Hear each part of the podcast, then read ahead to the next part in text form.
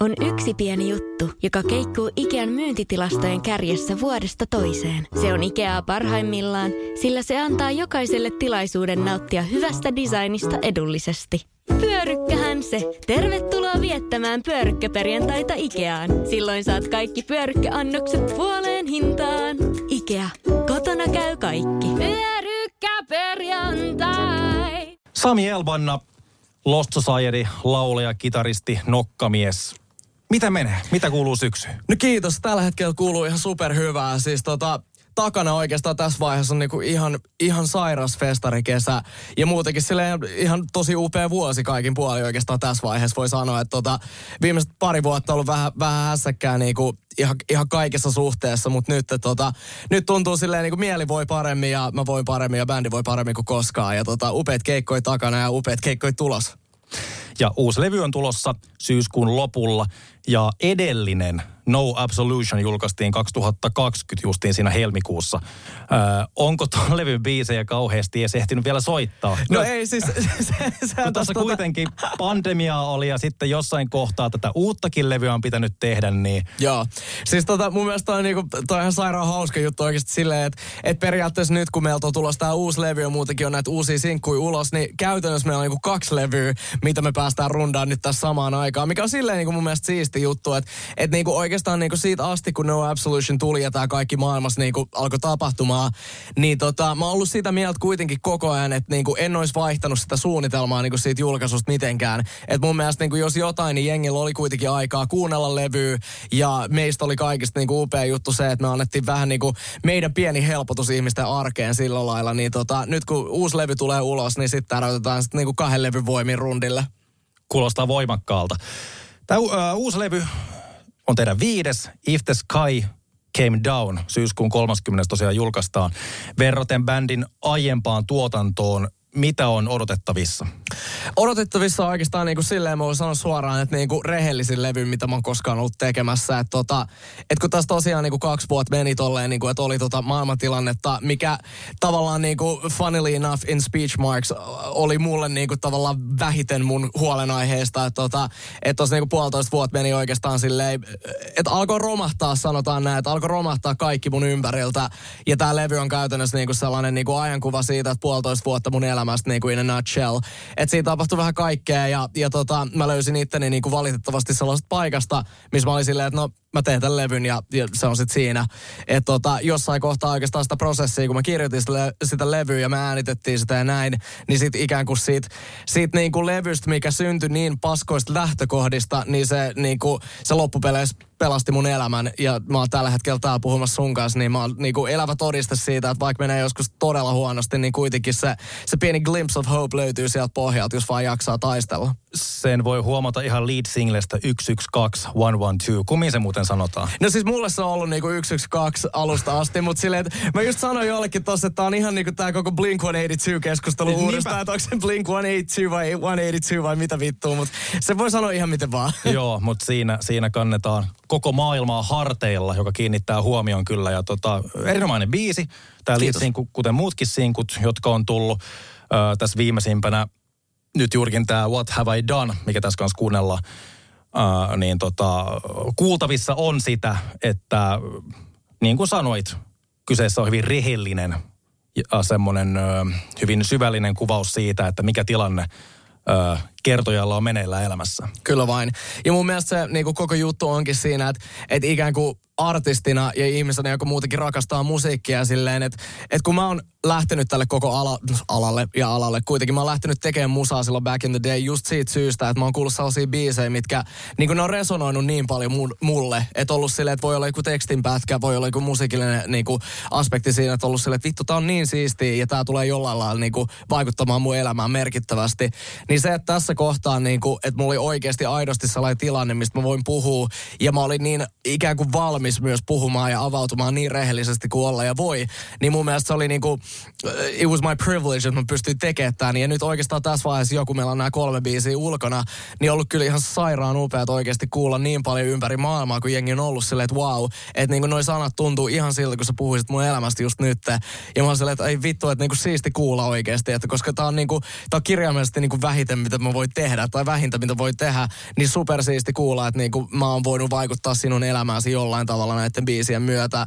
Ja koska kuitenkin fakta on se, että et niinku, niinku tämä levy pelasti mun elämän, niin voi olla, että joku mun tekemä asia voi pelastaa jonkun muun elämän, niin se on jotenkin, siitä tulee niin sellainen spesiaali olo ja siitä tulee just sellainen, niin kuin, että muistaa, että musiikki on oikeasti niin käsittämättömän valtava voima, mitä me ei edes niin kuin varmaan hiffata vieläkään.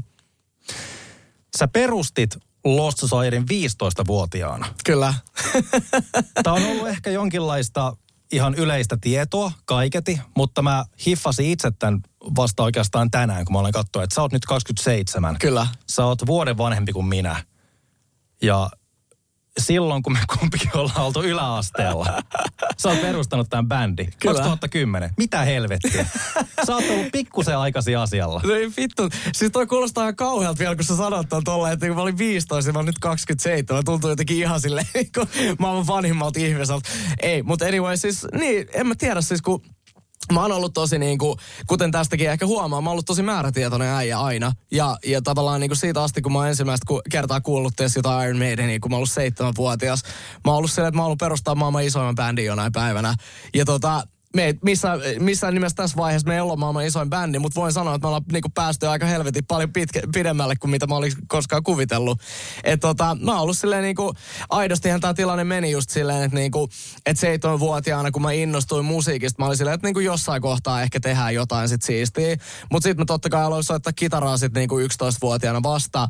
Ja, ja sitten siinä vaiheessa mä olin silleen, että okei, että nyt mulla on niinku konkreettinen tällainen niinku soitin, mitä mä tuun, mitä mä aloin niinku pursueamaan heti siinä. Ja, ja siinä sitten niinku yläasteelle päästyä, niin mä, mä, mä tota, mulla oli yksi frendi, ja mä olin silleen, että hei, perustaa bändi, että mulla on täällä idis. Ja, ja tota, siitä niinku just 12 vuotta myöhemmin, niin nyt meillä on viides levy tulossa, ja ollaan keikkailtu ympäri maailmaa. Ja, ja, mun mielestä siis, jos jotain, niin oikeasti tää on vaan elävä todista siitä, että, että sä voit oikeasti kirjaimellisesti tehdä ihan mitä sä haluat, jos sä vaan uskot siihen.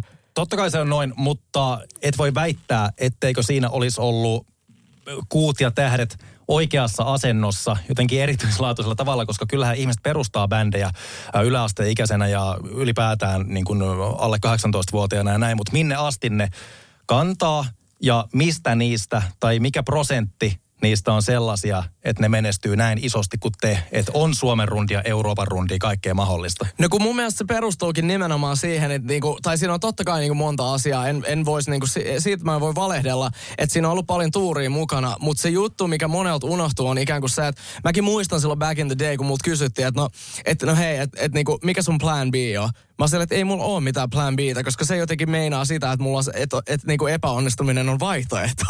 ja mulle se ei ole vaihtoehto. Et, et mun mielestä niinku monella ihmisellä on vähän sellainen mentaliteetti, että no hei, että no jos tää ei onnistu, niin sit, niinku, sit tehdään tota.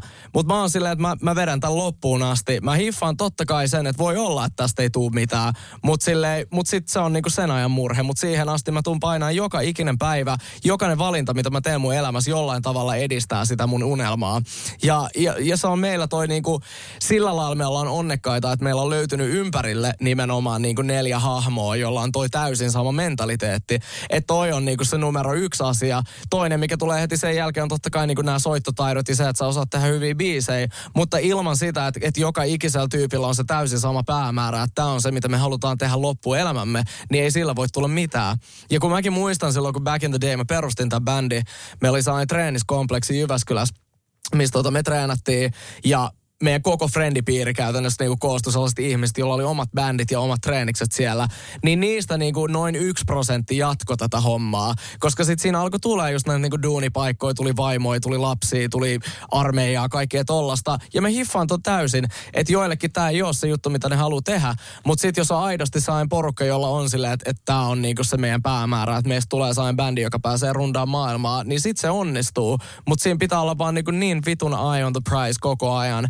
Ja sitten kun kuitenkin tässä on niin kuin valitettavasti aina nähty silleen niin kuin ympäri maailmaa Suomessakin just sitä, että, että niin kuin sit kun tulee niitä pieniä onnistumisia, niin ikään kuin siinä vaiheessa oletetaan, että no nyt ei tarvitse enää tehdä duunia.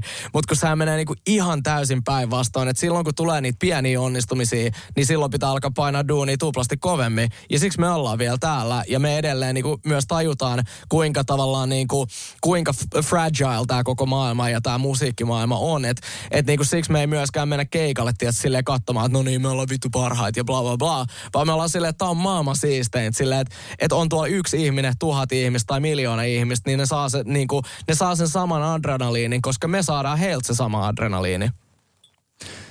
Sä mainitsit jo tossa, että sä oot kuunnellut seitsemänvuotiaana Iron Maidenia. Ketä sä katsot ylöspäin? Kuka sulle on se kaikkein tärkein rock-esikuva, jos joku pitäisi valita?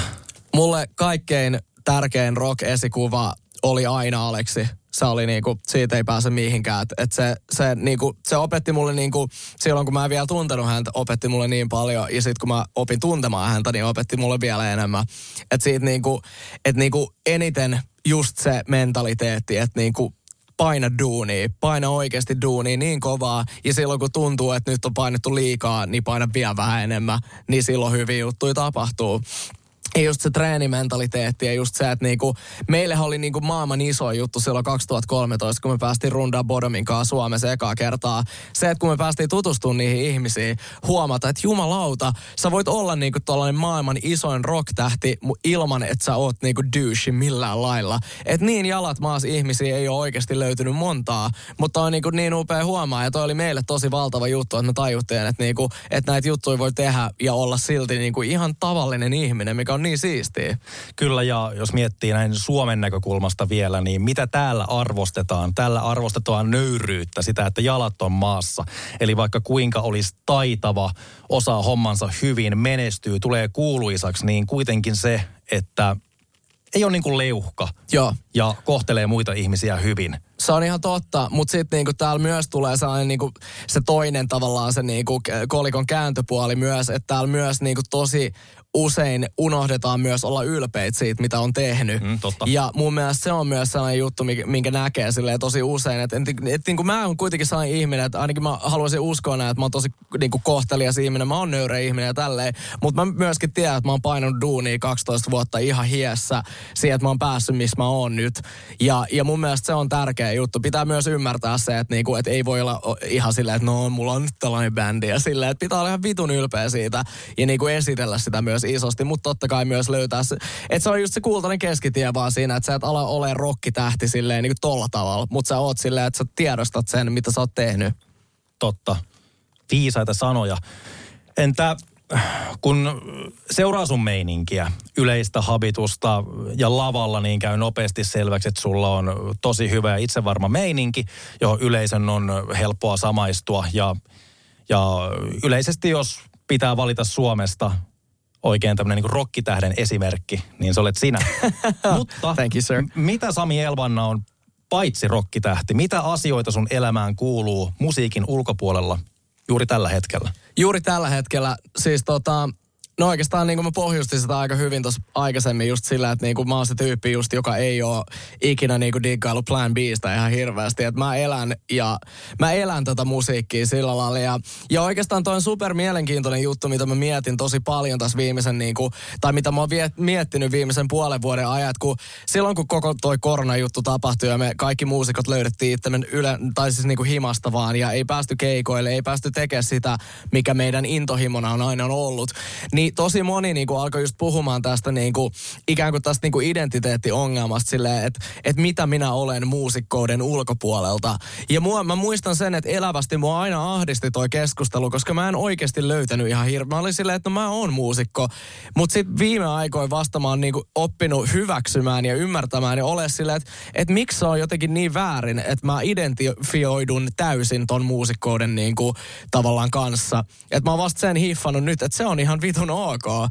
Tavallaan, että ei, mun mielestä mulla ei tarvi olla mitään sellaista niinku larger than life persoonaa sen ulkopuolella, kun mä oon, vaan niinku tällainen mä oon. Mä elän ja hengitän musiikkia. Niin, en tarkoita niinkään persoonaa, mutta sitä, että kun sä et ajattele musiikkia, vai onko musiikki sun elämä, kun sä heräät siihen asti, että sä meet nukkumaan, vai onko sulla jotain asioita, minkä ääreen sä pakenet rentoutumaan. Mit, mitä sä teet muuta paitsi musiikkia? No oikeastaan siis mä valehtelisin, jos mä sanoisin, että siellä on ihan helvetisti jotain muuta. Mutta se on niinku, se, se on oikeastaan niinku mun elämä koostuu siitä, että mä teen musaa, mä fiilistelen musaa, kuuntelen musaa, teen musaa. Mutta sitten sen ulkopuolella, joo, mä käyn juoksemassa ihan vitusti, mm. mä käyn ottaa tatskoi ja mä käyn terapias. Siinä on mun juttu. Suomen kiertue, se alkaa Lotsasairilla 7. lokakuuta, päättyy marraskuun 11. Ja nyt mulla tietysti pitäisi olla tässä, no joo, onkin. Tuossa on Joensuuta, Kuopiota, Helsinki, Turku, Kouvola, Lahti, Mikkeli, Kajaan, Jyväskylä, Helsinki ja Ouluun päättyy sitten. Kyllä. Mitäs muita kiertue keikkahommia mainitsit tuossa, että palsitte just Euroopasta. Kyllä vain. Ja tota, meillä on just tosiaan silleen, että niinku nastaa, että me päästään tekemään niinkin kattava Suomen rundi. Että et me ollaan to, toki siis to, ollaan tehty tosi paljon keikkaa Suomessa, mutta upeeta, että nyt saadaan yksi tällainen niinku kollektiivisesti iso toi rundi, missä me päästään vetämään ihan uusi show, ihan uudet biisit ja kaikkea tällaista. Ja, ja tota, oikeastaan loppuvuosi meneekin sitten niinku sen, sen niinku noissa fiiliksissä. Ja ensi vuonna sitten on todellakin niinku lähdetään, että niinku oikeastaan mä sanon aika osuvasti silleen meidän agentille ja agenteille ja meidän managementille vaan silleen, että pitäkää meidät niin, niin paljon poissa vaan himasta kuin mahdollista. Että et me ollaan nyt nähty niin toi hima, noi hima-olosuhteet ihan tarpeeksi, että nyt vaan rundille. Kiitos Sami Elbanna. Kiitos. Ja nyt on tullut aika päivän huonolle neuvolle. Kysy tarotkorteilta, mikä korko sinun kannattaisi valita. Oi, kappas, aurinkokortti. Voit unohtaa kaikki korot. Keskity vain sisäiseen matkaasi. Huonojen neuvojen maailmassa Smarta on puolellasi. Vertaa ja löydä paras korko itsellesi osoitteessa smarta.fi.